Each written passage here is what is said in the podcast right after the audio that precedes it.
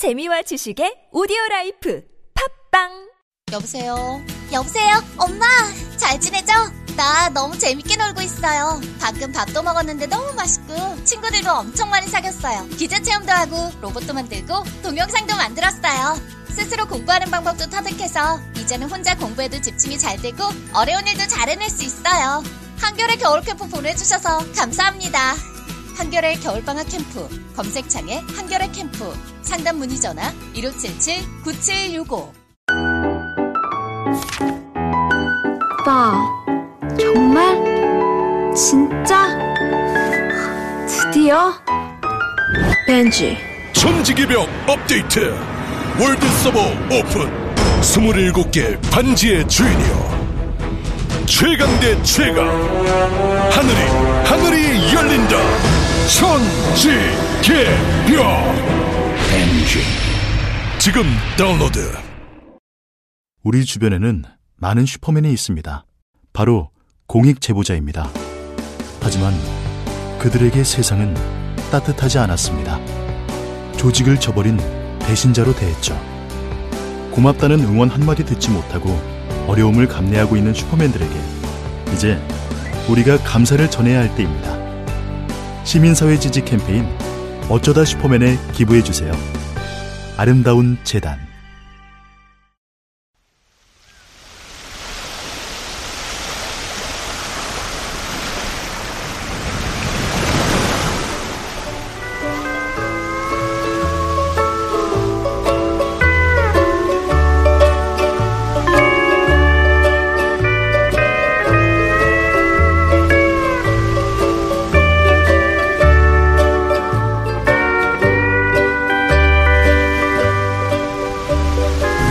네가 가라 하와이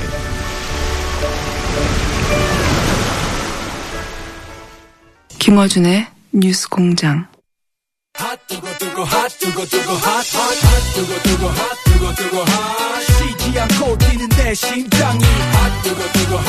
뜨거 바른정당 하태경 number two 항상 number two는 예, 최고위원 나오셨습니다. 아 근데 요즘 뭐 우리 당- 정당보다 바른 정당보다 더 뜨거운 정당이 있어가지고 네. 열심히 요즘 불구경하고 있습니다. 남의 집에 불났기 때문에 그죠. 예. 아 거의 뭐 거의 화산 마그마 폭발할 것 같은 뭐 그런 상황이더라고요. 그거를 이제 바른 정당은 약 한 달 전쯤에 겪었고 예. 우리는 굉장히 쿨하게 정도가 아니라 콜드하게 콜드하게 그냥 뭐 매너 있게 나갈 사람 나가라 예. 이렇게 정리를 했죠. 바른정당도 어떻게든 안 나가게 해보려고 바둥바둥 하긴 했는데 그게 안 통한 거죠. 예. 사실 그렇게 했었어야 됐어요. 네. 근데 당시 유승민 대표 워딩 보세요. 나갈 사람 나가라. 나갈 사람 나가라. 그게 그것 때문에 또 욕 엄청 먹었어. 나갈 마음이 있더라도 잡아야지. 어차피 막아도 소용없다고 생각하니까. 아, 유 대표가 이제 그거를 나쁘게 보면 까칠하다 그러고 네. 좋게 보면 단호하다 그러고 네. 여기가 뭐 아무튼 상대적인 것 같습니다. 까칠하다고 표현할 수도 있지만 뭐랄까요. 어, 부침성이 없다. 그렇진 않아요. 부침성은 어- 없진 아니, 않아요. 그러니까 보통 이제 부침성이 없다 그러면은 연상되는 게 술을 잘 못하고 네. 뭐 옛날로 치면 담배도 잘 네. 맛 담배도 잘 안 피고. 오늘도 마이크를 귀에 거시는데 예. 아니 근데 유승민 대표가 술 담배를 너무 잘해요. 그거하고 부침성하고 무슨 아 상관입니까? 그러니까 이제 예. 폭탄주를 마신다든지 술자리에서 예. 술자리에서 노는 거 보면 알잖아. 보통 부침성이 없는 사람 술자리에 친구가 없고 예. 이 양반 이, 이, 이 좌석 저 좌석 돌아다니면서 계속 원샷 원샷. 그건 그냥 술을 좋아하는 거 아닙니까? 아 그러니까 술 좋아하는 사람 치고 부침성이 없는 사람이 있냐고. 있어요. 혼자 폭주하는 사람들. 아니 근데 혼자는 안 마신다. 자, 어, 부침성이 없군요. 아직 마이크를 자꾸 귀에 네. 이제 예. 유 대표님 같이 한잔 하시 해야겠다. 예. 유 대표님 저희 방송에 뉴스공장에 나와달라는 얘기는 거의 1년 가까이 하고 있는데 안 나오고 계시는데. 아 직접 하셨어요. 아니 어. 요청을 많이 했죠 저희가 굉장히. 음. 이번에도 당대표 되고 나서 요청을 한번 드렸는데 나올 듯 하시다가 타이밍이 안 맞아서 또 아 그렇구나. 한번 나오시겠죠. 저도 한번 권해보겠습니다. 이혜원 의원 있을 때도 권해달라고 여러 차례 얘기했고. 아, 그때도? 여러 차례 권했다고 하고. 나보고 대신 나가라는 얘기는 안 하던데. 내가 여기 나오는지 모르실 텐데. 왜 안 나오시는지 모르겠고, 예, 꼭 나와달라고. 아, 참, 저, 저희 이제 하와이 음악 들으셨죠? 예, 들었습니다. 저희 대표님이 이제 MBC 사장 지원한다는 설들이 있었어요. 예. 어, 신청했었어요? 아니, 이제- 그 마감됐으니까 신청을 안 하신 거죠. 그 설들에 아. 대해서 예, 지원하지 않는다고 확인돼 가지고. 하와이 가시려고? 안 하셨다고? 아니죠. 이제 저희를 하와이 보내주기로 했는데. 보낸 다음에 신청하려고 그랬는데 타이밍이 지났다? 그 말이 아니고 이제 안 가시니까 하와이 보내달라고요.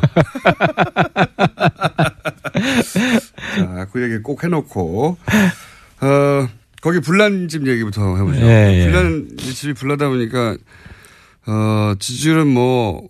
뭐 끝없이 떨어지고 있습니다. 사실 그럴 수밖에 없죠. 원래 음, 그렇죠. 자 본이 예. 나면 무조건 보기 싫으니까요. 그쪽으로.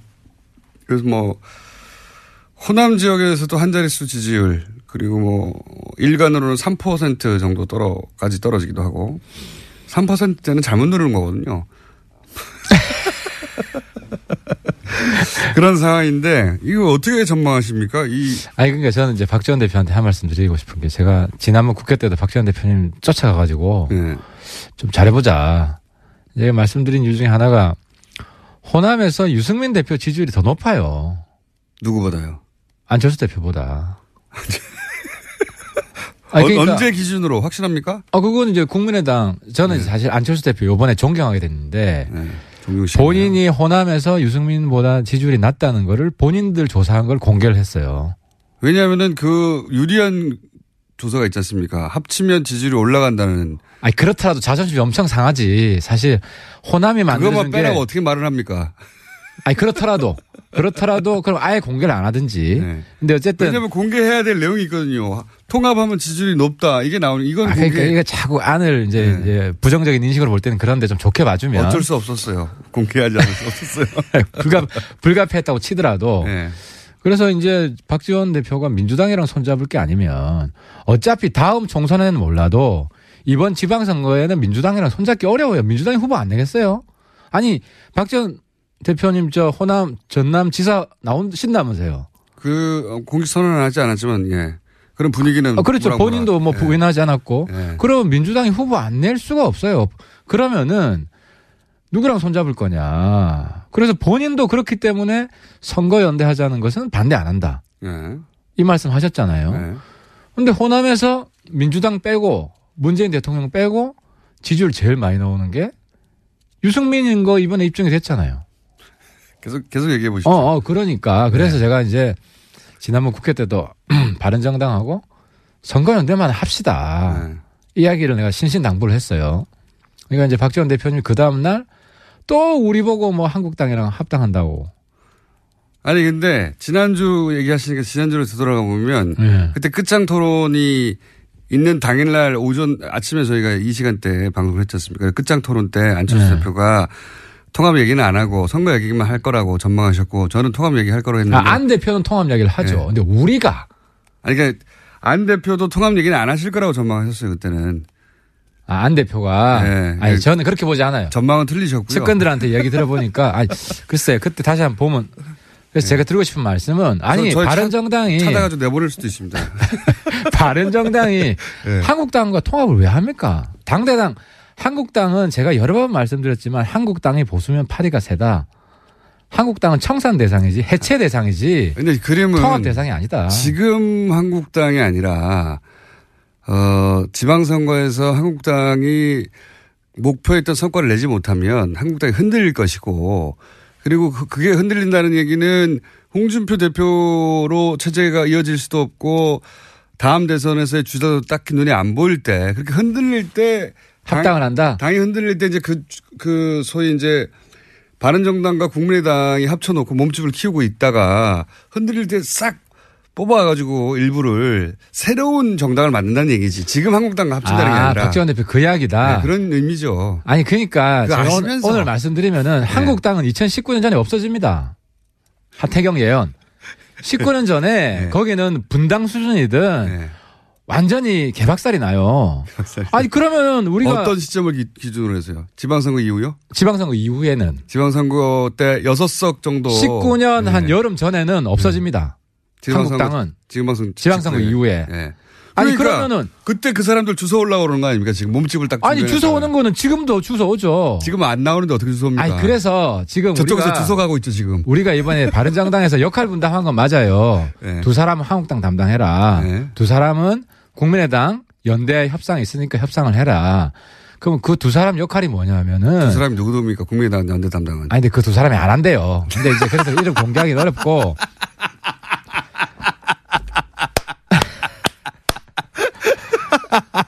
그러니까 이제 우리가 역할 부여하려고 했던 거는 역할 분담을 하려고 했는데 두 사람이 안 한다 그랬어요? 안 한다 그러지 왜냐하면은 한국당 한국당이 홍준표가 일단 당대당 통합 안 한다고 했고 한국당 담당은 누구였습니까? 아니 그러니까 내가 하려고 그래 내가 아 네, 하태경 네, 하태경 제가- 의원님이 하면 잘도 되겠다 그게. 아니 왜냐하면 그 중에 좀 괜찮은 사람들 연락해가지고 만나가지고 예. 지금이라도 일 와라. 하여튼 담당 담당으로 정해 아 내가 이제 이제 요 지난번에 좀 예. 누구 담당 좀 해라 그러는데 뭐 아, 누가 하겠어요 한국당 담당을 솔직히 이야기해서 그러니까 담당도 없어요 박지원 대표는 담당 있다 그러는데 이름까지 이야기했더만 그게- 담당을 정하려고 했는데 실패했다는 거 아닙니까 지금? 아니 박지원 대표는 정했다고 이야기했는데 정하려고 한 것까지는 들어 들으셨나 보네. 아 우리는 정하려고 했지 왜냐하면은 그러니까 이거는 아예 틀린 이야기는 아니네요. 지도부 이야기는 예. 한국당에서 좀 말 되는 사람 그러니까 찾아보니까 그 백 몇 명 일일이 다 이제 조- 검토를 해보니까 말 되는 사람이 없어 별로 한 다섯 손가락 아니에요 그 사람들 만나서 얘기 좀 해봐라 다섯 사람. 누굽니까? 한 사람만 이름 얘기해 주세요. 그러면 그 중에서 말이 그나마 좀 아니, 통하는 사람. 다른 쪽에 김성태 의원입니까, 혹시? 아니, 소위 말하는 철새 부대는 다 빼고 세분에 다 빼고 아, 원래 있던 사람 중에 원래 있던 사람들 중에 몇 분 있어요. 아, 그래도 말이 좀 통하고. 네, 제가 이제 저랑 한 번씩 통화를 하는데 어, 그 누굽니까? 한 사람만 얘기해 주세요. 피모 내가- 의원, 뭐 K모 의원 이런 식으로. 뭐 한 삼선도 있고 아, 삼선도 초선도 있고, 예. 한 사선도 있고 그래요. 아, 그 중에. 네. 사선급으로 한 사람. 그분은 그래도 얘기를 하면 그래, 그래, 지금 문제가 많지. 뭐 이렇게 어, 얘기하죠. 얘기하고 내가 그래도 이제 선수가 높아가지고 네. 초재선이 조금만 움직여주면 같이 할 텐데. 같이 할 텐데. 네. 그래서 제가 이제 초재선 찾죠. 네. 초재선 찾다 보면 초재선이 사실 정신적으로 초재선이 별로 없어요. 그 어떤 그러니까 얘기입니까? 아니 그러니까 좀 다 낡은 보수라는 거지. 음, 구태연하다. 실제로 진박들을 많이 뽑았죠. 실제 그렇게. 채웠지 않습니까? 그렇게 네. 채워가지고 지난 총선 때. 지금 초재선이 대부분 장관 출신들이 많고 네. 아니면 이제 누구 덕 보고 들어온 이런 비례도 그런 분들이 많아가지고 네. 이제 연결이 돼 있어가지고 독자적인 목소리를 안 내잖아요. 그래서 초, 초선 그룹에서 예를 들어서 뭐 소위 소장파 이런 사람도 없고 눈에 안 띈다. 음, 없죠 네. 한국당. 그래서 없어요. 그래서 그러니까 이제 누가 이제 내가 담당하겠다 그러면 성과를 내야 되잖아요. 예. 그래서 뭐 아무도 안 맡으려고 하는 거죠. 아니 그런데 무슨 박지원 대표 한국당하고 통합 논의 중단하라. 어제 내가 보니까 아, 안철수 대표는 자꾸 압박을 받으니까 통합 논의 중단하라. 통합 논의 한 적이 없는데 무슨 통합 논의 이런. 거죠. 박지원 대표의 그림은 대략 이런 걸 그 추정하는 것 같아요. 그러니까 일단 바른정당과 국민의당이 통합을 하고 안철수 대표가 그런 생각을 한다고 이제 이제 박전 대표는 생각하는 거죠. 추정하는 거죠. 그 통합을 하고 그 사이에 그러는 과정에서 호남계가 좀 일부 떨어져 나가더라도 그래도 뭐 한 4, 50석 유지할 수 있지 않냐. 그러면 지방선거까지 잘 이- 이렇게 가가지고 선거연대에서 어, 이 당을 온전하고 있으면 말씀하신 대로 지방선거 때 자유한국당이 원하는 목표치 6석 이상의 도지사나 절대 안 되니까. 어, 그 정도 안 되면 거기서 분란이 나지 않겠냐. 그러니까 이제 그 지방 그럴 때확 주워오자. 그러면 박지원 대표 입장에서 보기에는 국민의당은 거기 끌려 들어가가지고 바른정당하고 일부 합칠 때까지만 하더라도 국민의당이 우세지만 자유한국당에서 이제 떨고 나온 사람들이 확 합쳐지면 그러면 국민의당은 이 보수 정당의 그 머릿수를 채우는 들러리가 된다. 호남계 쪽 의원들은 이런 생각을 하시는 거죠. 그러니까 제가 그 전에 한 말씀 드리고 싶은 거는 예. 그 국민의당 바른정당이 지금 우리가 절박하게 저는 선거연대를 주장하고 네. 안철수 대표는 합당을 주장하는데 예.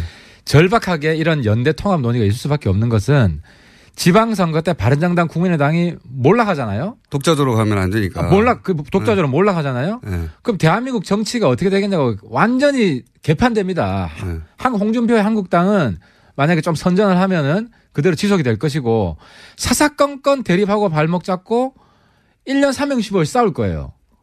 그럼 국회에서 다수 아닙니까? 적어도 120석 넘을 거 아니에요. 바른정당도 흡수되고 하태경, 유승민만 딸랑 남아가지고 무소속 연대하고 있고 이런 식이 되면은 안 되기 때문에 나라도 망하고 국민도 힘들어지기 때문에 바른정당 국민의당이 살아야 우리가 중간에서 문재인 대통령 도와줄 건 도와주고 막을 건 막고 이렇게 협치가 된다는 거죠. 그래서 그러니까 박지원 대표님은 자꾸 이거를 이 역할은 우리가 한국당이랑 아니 지방선거 뒤에 무슨 일이 일어날지 누가 알아요. 당장 내일 일도 모르는데. 근데 유승민 대표도 비슷한 그림 아닙니까? 유승민 대표도 일단 지금은 몸집이 작지만 국민의당과 이렇게 통합을 한 다음에 기다렸다가 한국당에서 떨궈져 나는 사람들 확 먹으려고 그러는 거 아닙니까? 김어준 공장장님의 한계가 볼 거기까지인데 정치에 각본대로 된 정치가 하나도 없어요. 각본대로 된 정치는 없지만 각본은 항상 있잖아요. 제 말은 각본을 아니, 말하는 그러니까 겁니다. 예. 머릿속에 자기의 자기가 생각하는 상상이 있는데 예를 네. 들어서 실제로 국민의당 바른정당 연대가 잘 됐어요. 예.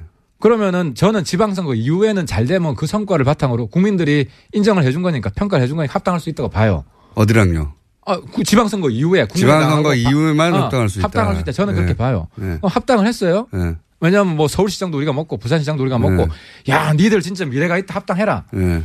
그런 그러고 나서 한국당 있는 사람이 쫄아가지고 네. 한국당에 그냥 남아 있다가는 우리가 망하겠다. 예.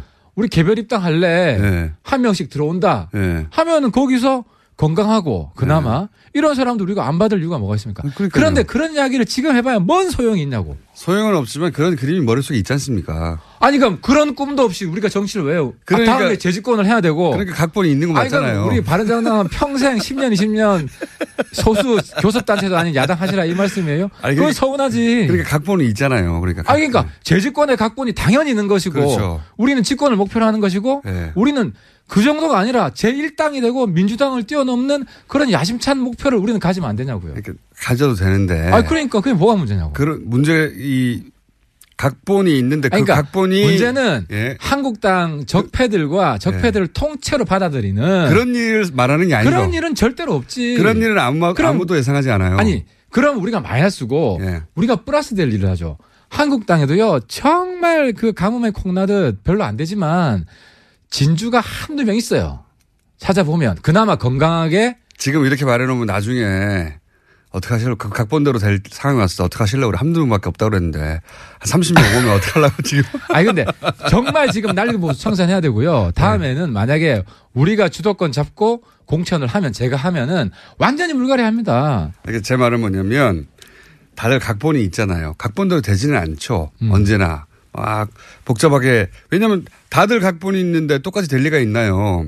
근데 제 말은 박지원 대표 혹은 호남계 쪽에서 걱정하는 것은 그런 각본들 속에 그게 적폐 각본이라고 주장하는 거 아니에요? 적폐 각본. 그러니까 자유한국당과 지금 합친다는 게 아니라 음. 결국은 나중에 자유한국당 일부와 또 바른정당과 이렇게 합쳐서 주- 소위 이제 보수정당을 만들 때 호남계 일부가 거기 이용되는 게 싫다 이런 취지거든요. 제 각본을 말씀드리면 저는 네. 어떻게 보냐면 다음 대선 때 민주당이 깨집니다. 아, 또 민주당이 깨져요? 예, 네. 민주당이 깨집니다. 민주당은 왜 깨집니까? 아, 왜냐면 예를 들어 안희정, 예. 대연정 하자고 우리보다 저보다 더 보수해요. 아, 안희정, 이재명, 박원순 이런 사람들이 아, 그렇지. 이게 잘 안 합쳐져요. 깨, 아, 그러니까 예를 들어서 얼마나 좋을까 하고 지금 제가 생각하시는 거잖아요. 만약에 정치적으로 공세를 한다면 거기를 깨지. 왜냐하면 거기를 안 깨면은 사실 우리 재집권 가능성이 그렇게 높지 않아요. 지금 시, 타이밍에서는. 그 아, 깨- 그런 식으로 해서 저기를 깨가지고 거기에 중도파 예. 해서 중도 대연합을 이렇게 추진을 하지. 그러면 승리 가능성이 높은데. 자, 그러면 이거 하나 여쭤볼게요. 지금 국민의당에서 불이 난 것은 바른정당 입장에서는 그렇게 나쁘지 않은 거 아닙니까? 아니 나쁠 수도 있어요. 좋을 수도 있고 이건 그러니까 좋은 점만 얘기해 보면 먼저. 딴 게 아니고 예. 좋은 점은 뭐냐면 거기 내에서 예. 호남 구태 예. 그리고 그러니까요. 호남 개혁 이게 만약에 국민들 사이에서 구분이 된다면 예. 구분이 된다면은 이번에 좋은 기회가 되겠죠. 그러니까 탈호남을 할 수 있는 거 아니고 아, 호남 계 탈호남 절대 안 하지. 우리는 호남 호남 진입 작전이니까 저는 진입작전. K- 광주 KBS에서 부르면 언제든지 다 하려고 합니다. 아 호남 호남 우리도 호남 그러니까 제 말은 사랑을 뭐냐면 받으려고 하는 거지. 호남계의 강성 의원들 몇, 몇이 나가면 더 고마운 거 아니에요. 바른정당 입장에서는. 아니 그게 아니라 예. 예를 들어 박지원 대표는 우리를 도와줘야 되죠. 박지원 대표는 왜 아직도 호남에서 인기가 있죠. 예. 아, 뭐 인기가 있다고 치고 전제하고 예. 안 그러면 제가 박지원 대표가 가서 막 신신당부하고 사장하고 할 필요가 없죠. 그리고 하태경이 왜 김대중 빨갱이 모략했던 거 보수가 반성해야 된다. 빨갱이 아니거든. 예. 반성해야 되는 거 맞죠? 이 시점 왜 강조하겠어요? 바른정당 호남 진출 전략인 거예요. 그러니까요. 그래서 영남과 호남을 아우르는 이런 그림을 그리고 싶은 거잖아요. 아, 전국 정당이 돼야죠. 당연히 돼야 되고. 그런데 호남 쪽에 강성 의원들 몇몇은 나가줘도 상관없다. 아니 강성 중에 나가줬으면 좋겠다. 우리랑 뜻이 맞으면은 같이 가는 거고 그걸 왜 처음부터 배제하냐는 거죠. 그러니까 하태경 뜻에 우리 선배님 저는 이제 박지원 대표님 저보다 더 젊으신 것 같아요. 거의 뭐 20대 최전성기인 것 같은데 아 그 제가 덕담 한 마디 미국에는요 90살 넘은 의원이 있습니다. 근데 만약에 한국에도 90살까지 하라는 건가요? 90살 넘은 의원이 있다면 저 1호가 저는 박지원 선배다. 네. 그게 뭐 덕담인지는 잘 모르겠습니다. 아니 뭐 그런 분도 필요하죠. 앞으로 뭐 100살 넘어 살 텐데. 예. 근데 이 이제 얘기를 왜 하시죠, 근데? 아니 그러니까 박지원 대표님이 예. 하태경이랑 같이 할 수 있고 예. 우리 후배들을 위해서 어, 마음을 비우고 가겠다. 새로운 전국 정당을 바른 정당만 보면 그럴 수도 있는데 이쪽에서 의심하는 것은 바른 정당에서 끝나지 않고 한국당까지 간다. 그러니까 한- 지금의 한국당이 아니라 그러니까 한국당이 어려워졌을 때 거기서 일부 혹은 뭐 절반 뭐 그 이상을 흡수하여 그러니까 새로운 보수 정당을 만들고 그 보수 정당의 대선 후보가 본인이 될 수 있다고 생각하니까 안철수 대표가 이 통합을 저는 끌고 가는 거 아닙니까? 박지원 대표가 네. 나중에 한국당이 구애할 수도 있습니다. 왜냐하면 DJ가 그렇게 해서 대통령이 된 거잖아요. 아니 JP가 네. 요즘으로 치면 홍준표예요. 빨갱이 잡던 사람이에요. JP가 DJ 빨갱이로 매도하고 그랬던 앞장선 사람이 JP인데 정권을 잡기 위해서 DJ가 JP까지 끌어안았어요. 저는 박지원 대표는 나중에 대통령 선거가 왔을 때 국민의당의 누군가가 뭐 안철수 대표가 될 수 있고 다른 사람이 될 수 있지만 집권 가능성이 있는데 1, 2% 모질한다 그러면은 저쪽에 빨갱이 잡던 사람까지도 손잡을 수 있는 사람이 제 박지원이다. 박지원 대표가 출마합니까? 대선 아니 박지원 대표는 또 정권을 만들고 싶어 하겠죠. 물론 예. 네, 그러면 이상. 거기에서 큰 통합을 해라. 그때는 아마 박지원 대표가 DJP 정신에 따라서 홍준표 대표에게 손을 내밀 것이다. 아니 그럴 수 있는 사람 분이라는 거죠. 그 정도로 이 큰 정치인이고 그거까지는 안 하실 거라고 봅니다, 저는. 아니 그때 홍준표 없을 거예요. 그래서 그 걱정할 필요는 없고 새로운 누군가 또 있다면 누가 될지는 모르겠지만 지금 그럼 유승민 대표의 입장은 지방선거까지는 어쨌든 통합을 안 한다는 거죠. 지방선거까지는 최소한. 통합 이렇게 말씀드릴 수 있습니다. 통합이 목표는 아닙니다. 그건 맞습니다. 목표는- 하지만 배제도 안 합니다. 아. 배제도 안 합니다. 그러니까 되면 하고 안 되면 안, 안 하고. 아니 근데 우리가 네. 먼저 합당하자고 주장은 안 합니다. 유승민 대표가. 그렇죠. 왜냐면 아, 안철수, 국민의당이- 대표, 안철수 대표 계속 하자고 하니까. 그러니까 당에서 예. 국민의당에서 당론으로 정식 제의가 들어오면 우리는 그때 검토는 해볼 수 있어요. 예. 우리도 의총을 열고 예. 당 대표 자회를 열고 검토는 해볼 수 있는데 우리가 먼저 합당하자 그러면은 아, 지난번에 제가 말씀드린 우리가 페어플레이 하겠다. 우리가 의리라는 거 잘 안다. 그래서 국당이 정리하지 않은데 국당을 흔들기 위해서 지금 김호준 대표가 이야기하는 거는 우리가 뭐 박지원, 박정천이라 그러더라고요. 그분들 쫓아내려고 네. 우리가 먼저 흔들어서 그런 식으로 우리가 공세적인 합당을 추진하려고 하는 거 아니냐. 그러니까 그- 그건 질문은 아니었어요. 그건 안 한다는 거는 내가 소- 수차례 속셈이 뭐냐 이거였지 그냥. 아니, 그러니까 그거를 우리 속마음은 내 속마음도 매일매일 바뀌는데 그걸 어쨌든 어 1순위로 통합은 아니지만 선거연대가 1순위지만 통합의 기회가 온다면 우리도 고려해 볼 진지하게 고려해 볼수 아, 있다. 국민의당에서 공식 합당 제의가 들어오면 예. 우리는 의총은 아닐 수가 없죠. 국민의당에서 마지막으로 그러면 국민의당에서 요 지금 어 분란 어떻게 정리될 거라고 전망하십니까? 그러니까 좀 안철수 대표는 물러설 수가 없어 이제는 제가 보기에는 통합에 통합으로 가는 길에서 이 정도까지 왔는데 물렀으면 바보가 되는 거기 때문에 최악의 시나리오 제일 걱정되는 거는 국민의당이 어떻게든 결론을 내줬으면 좋겠어요. 결론을 안낸 채 결론을. 안된채 쭉쭉 가다가 예. 각자 도생하는 예. 이게 최악의 시나리오예요. 그러니까 그래서 저는 국민의당한테 요청하는 게 합당하는 결론도 안 나는 거 하지 말고 이야기를 네. 선거연대 좀 조기에 진행을 하자. 근데 안철수 대표는 그런 생각이 없잖아요. 지금 보십시오. 계속 통합 얘기를 그러니까 하잖아요. 안 대표는 네. 자기의 정치적 승부수를 합당 깃발을 들고 성사시키면 네. 내 리더십이 확인이 된다. 여기에 배팅을 한 것 같아요. 풀 배팅을. 그거 아니고는 본인이 당대표에 출마했던 이유가 이대로 한 두 달만 지나면은 당이 없어지니까 본인이 가서 두 달 이내에 어떻게 하겠다고 했는데 거꾸로 지지율이 떨어지고 있잖아요. 그러니까 본인의 어떤 리더십도 확인시켜주고 이 지방선거를 돌파하려면 그리고 큰 그림상으로도 통합 말고는 방법이 없는 거예요, 지금 길이. 그러니까 안 대표의 리더십이 이번에 확인될 거다. 예. 국당을 정리해서 국당의 당론으로 합당을 제외하는 일이 온다면 안 대표가 승리한 거죠. 근데 그게 정리가 안 되고 내부에 계속 찌지고 먹고 저렇게 시간만 가다 보면 뭐 결과적으로 아무것도 안 되면 안 대표는 어느 쪽에도. 가능성이 높다고 보십니까? 아이, 그건 제가. 일단 한번 던지고 아, 근데 저는 염색 솔직히- 걸죠, 염색. 솔직히 안 대표가 안- 국당하고 바른정당이 연대해야 우리가 살기 때문에 예. 적대적 양당 체제는 안 되기 때문에 제가 오늘부터는 안 대표 도와드립니다. 왜 어떻게 도와드리냐? 그 나머지 분들이 자꾸 허위 사실, 왜곡 이런 거 하는 거 제가 해명해 드리면서 그게 어. 사실이 아니다. 자유한국당과 합치지 않는다. 아, 그렇지. 그런 부분은 제가 명쾌하게 답변 드릴 수 있다는 거죠. 그래서 그러니까 안 대표가 결국 통합 제안을 공식으로 하게 됩니까? 아니면 못 하게 됩니까? 둘 중에 하나 거세요. 저는 안 대표가 이번에 예. 큰 정신으로 다시 태어나길 바랍니다. 바랐기 어떤- 때문에. 예, 그리고 안 대표가 살아야 됩니다. 소중한 자산입니다. 그래서 많이 지금 안 초딩 엄청 지금 비, 뭐 이렇게 비난을 많이 받았지만 안 대표가 적어도 국민의당을 만들 때는 저는 굉장히 놀랐어요. 그런 저력이 안 대표한테 아니 있다. 그래서 통합 제안을 할 것이다. 국민의당이. 예. 합당 제안을 할 수 있을 정도로 안 대표 리더십이 확인되기를 바랍니다. 제가 그게 최선의 답변이다. 아니 기대 말고 예 전망 예언 아이, 그거 한다 안 한다 둘 중에 하나 걸고 그러니까 바른정당으로 하여금 결단을 이렇게 하게끔 고민하게 하게끔 하지 마라 그 말씀을 드리고 싶어요. 예 그러면 한다에 아니, 그러니까 한 표? 선거연대부터 빨리 하자. 왜냐하면은 통합 제안 한다 선 선거연대 그 다음에 다른 건 다음에 논의하자. 통합 제안 한다에 한 표 하시는 거죠 그러면 예. 솔직히 잘 모르겠어요. 요즘 솔직히 잘 모르겠어요. 아, 국민의당 보니까 예. 아, 서로 막 제압이 잘 안 되던데 예.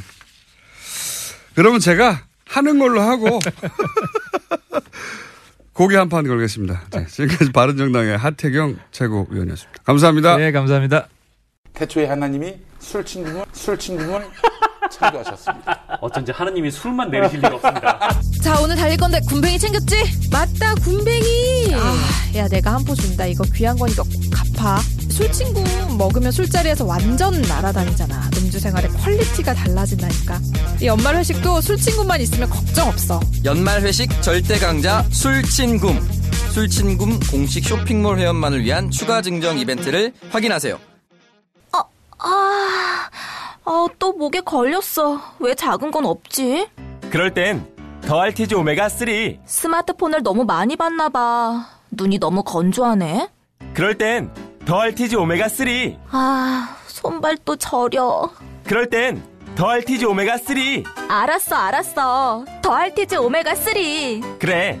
약사들이 만든 GM팜을 검색해 보라고. 오케이. GM팜.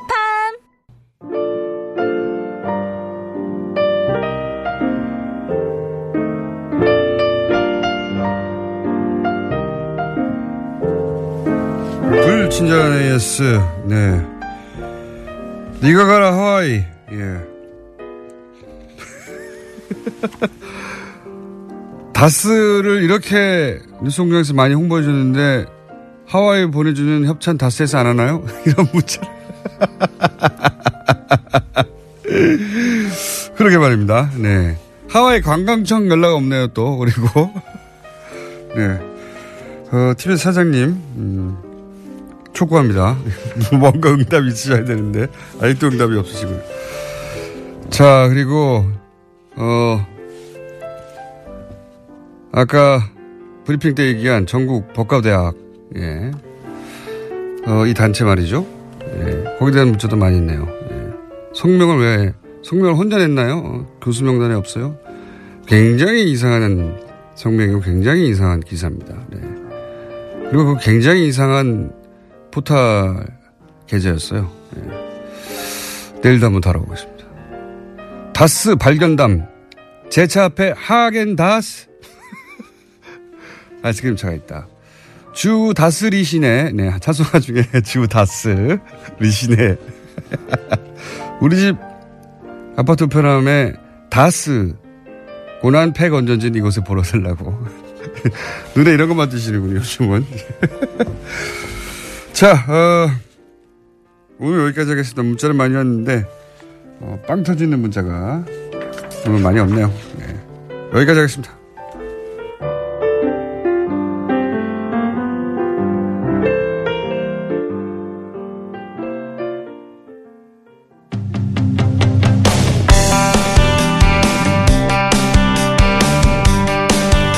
칼 플라니 사용자 연구소. 예. 알고 봤더니 꽤 세계적으로, 예. 알고 봤더니 꽤 세계적으로 유명한 분들이 와서, 예. 같이 연구도 하는 그런 곳이었습니다. 자, 오늘 주제 뭡니까? 정태 소장님? 안녕하십니까? 네, 외환위기 20년 이 됐죠. 네, 외환위기 외환위기가 97년 11월 19일 날 IMF 구제금융을 신청했다고 했고 12월 3일 날 이제 구제금융이 어, 이 협약을 맺었으니까. 아, 저도 기억이 생생합니다, 이때. 예, 20년 전. 예, 이때 그냥 하루아침에 나라가 망하는 듯한 뉴스로 뒤덮였고. 아, 근데 총수 몇 살이었는데요? 어, 이게. 20년 전 그냥 20배면 돼요. 예. 아직 30대네요. 어, 30대였어요. 네. 어, 나이 꽤 들었구나.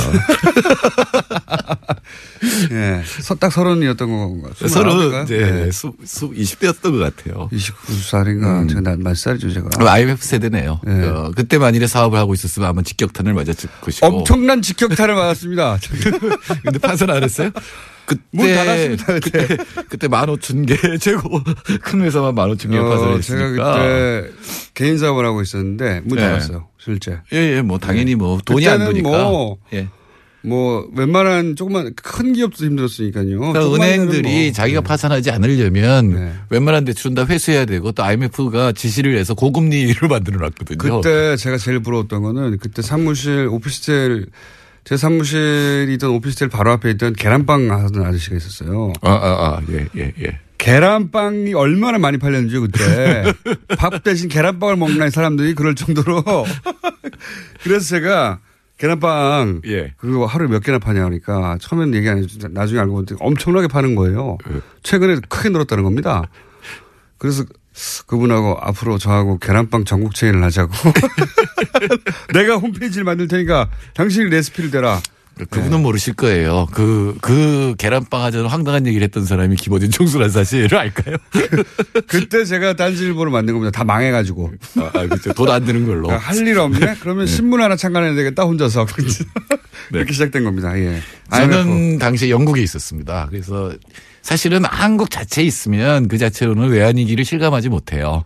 외국에 국내 유학하거나 외국 계신 분들은 더 크게 실감했죠. 예, 예, 예. 제 그때 환율 때문에. 예, 예. 그때 에, 담배 한 갑이 3파운드였어요. 그때 우리나라 담배의 한 다섯 다섯 갑 정도. 예. 아무래도 우리나라 담배 그때 굉장히 쌌었잖아요. 88이. 근데 딱 외환위기를 맞으니까 이게 한 보름 값이 되는 거예요. 한 보름 값이. 딱 일주일 못 피겠더라고요. 그리고 뭐, 예를 들어서 뭐 달러가 천 원이었다가 이천 원이 되면 두 배가 되니까요. 예, 두 배, 세 배가 되니까 한국에서 오는 돈이 반으로 줄어들죠. 심지어 유학생들 많이 돌아왔어요. 예, 그때 에, 런던 거리가 화산해졌었죠. 네. 그러니까 영국에서 영어 배우러 왔던 사람들은 다 돌아갔고. 대기업의 해외 사업들은 다 접었고. 예, 다 들어가니까 그때 중고차 시세 확 떨어졌어요. 예. 그러니까 주로 한국 사람들은 BMW를 좋아했는데 BMW 중고차를 조- 좋아했는데 한국 인천 뉴몰든이라고 인- 하는 한국 인천이 전체가 철수를 해버리니까. 런던의 뉴몰든. 예. 네, 그러니까 런- 뉴몰든의 주- 그 BMW 가격 시세가 확 떨어졌었어요.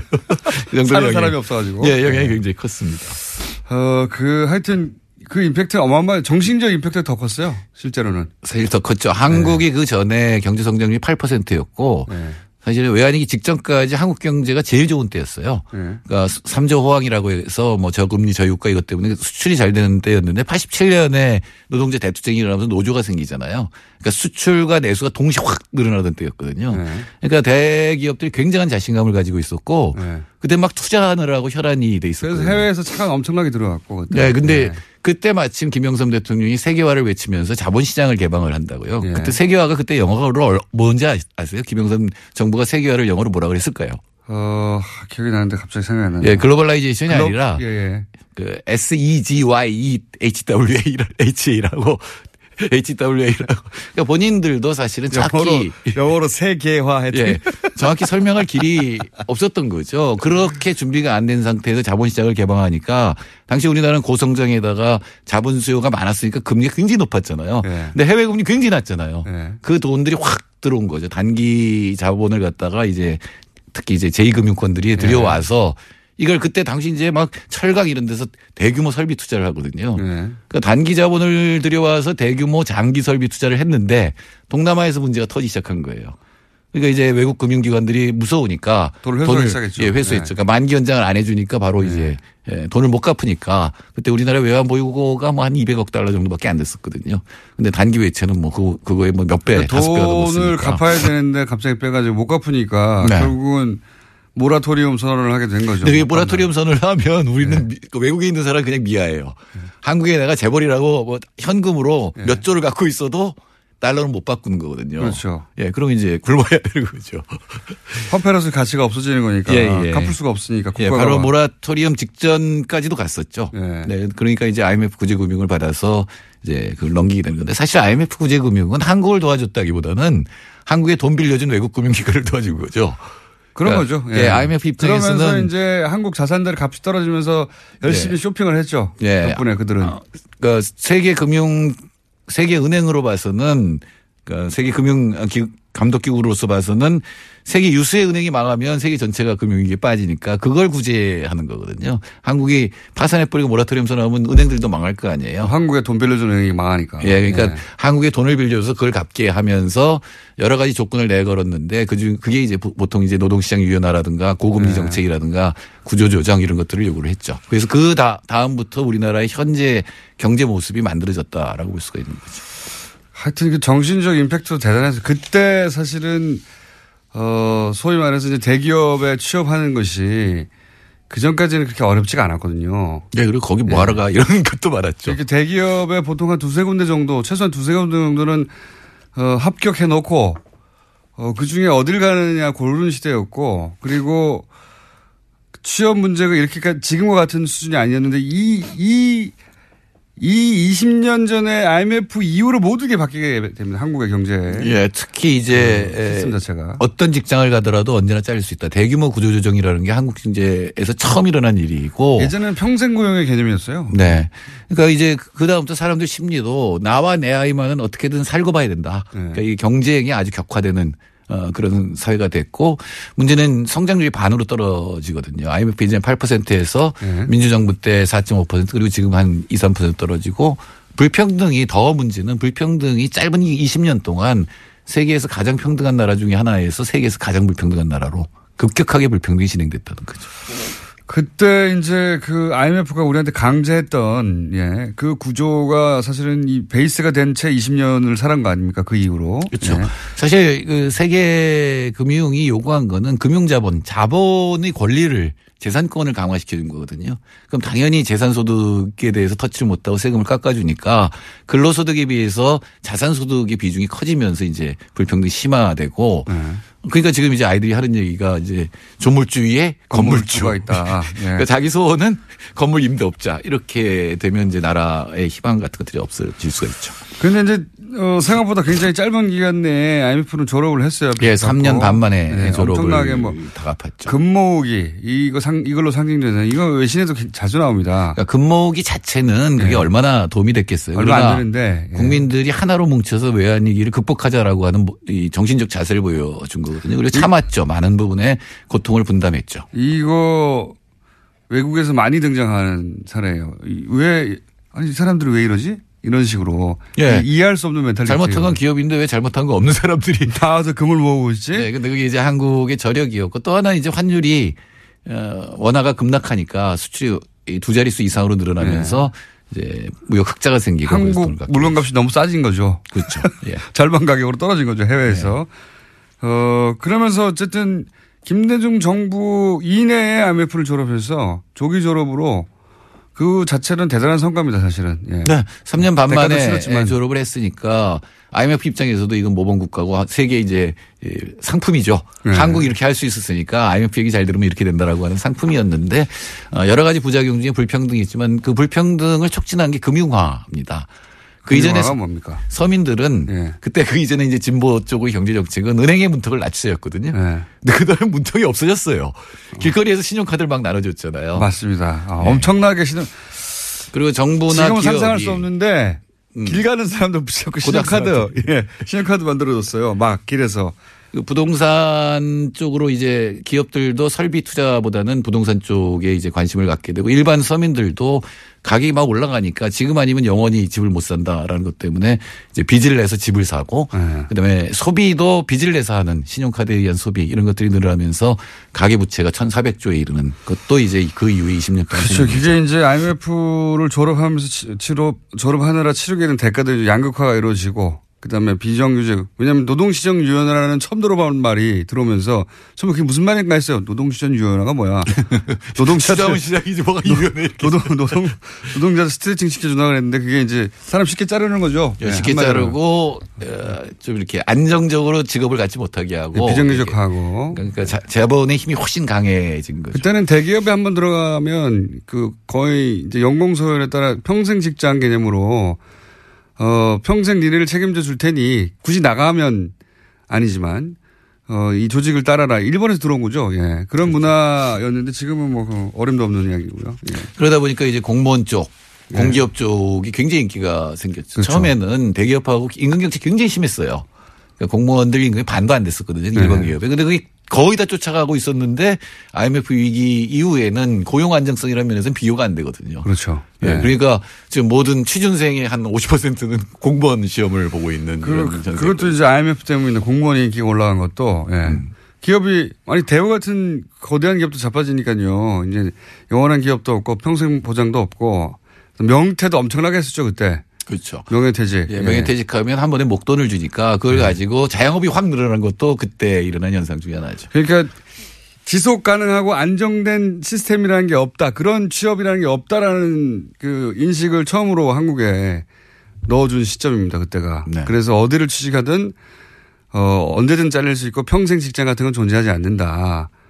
그 전에는 평생 직장이었어요. 개념이 기본이. 그 네. 대기업이 들어가려고 그랬고. 평생 직장이라는 게 점점 좀 어려워지지만 사실은 일자리는 같은 직장은 아니더라도 일자리에 대해서는 보장이 돼 있어야 되는데 그거 자체가 지금 없는 상태에서 젊은이들이 이제 취업하러 나서거든요. 그러니까 젊은이들한테는 굉장히 절망적 상황을 지금 만들고 있는 거죠. 자, 이제 이 20주년 기념으로 한번 그 시대 상황을 돌아봤는데 1분 남았는데 그럼 지금은 IMF는 안 올 것이고. 외환위기 맞을 가능성은 없습니다. 예. 왜냐하면 단기 외채 3배가 되는 돈을 달러를 우리가 쥐고 있거든요. 그 다음부터 외환 보유가 엄청나게 늘렸잖아요. 예, 그러니까 3,800억 달러니까 너무 많은 상황이고 트라우마 문제는 때문에. 그때는 기업의 부채가 많았고 외채가 많았다면 네. 지금은 가계의 부채가 많고 개인. 내부가 문제가 되고 있는 거죠. 개인 부채. 예, 개인 계속해서. 부채가 많고 이 개인 부채가 많으면 소비가 늘어날 수 없잖아요. 근데 기업들이 설비 투자까지 안 하면 수출이 만일에 증가율이 또 떨어져서 그렇게 되면 이제 다시 문제가 될 수가 있는. 근데 앞으로 한 1, 2년은 괜찮아요.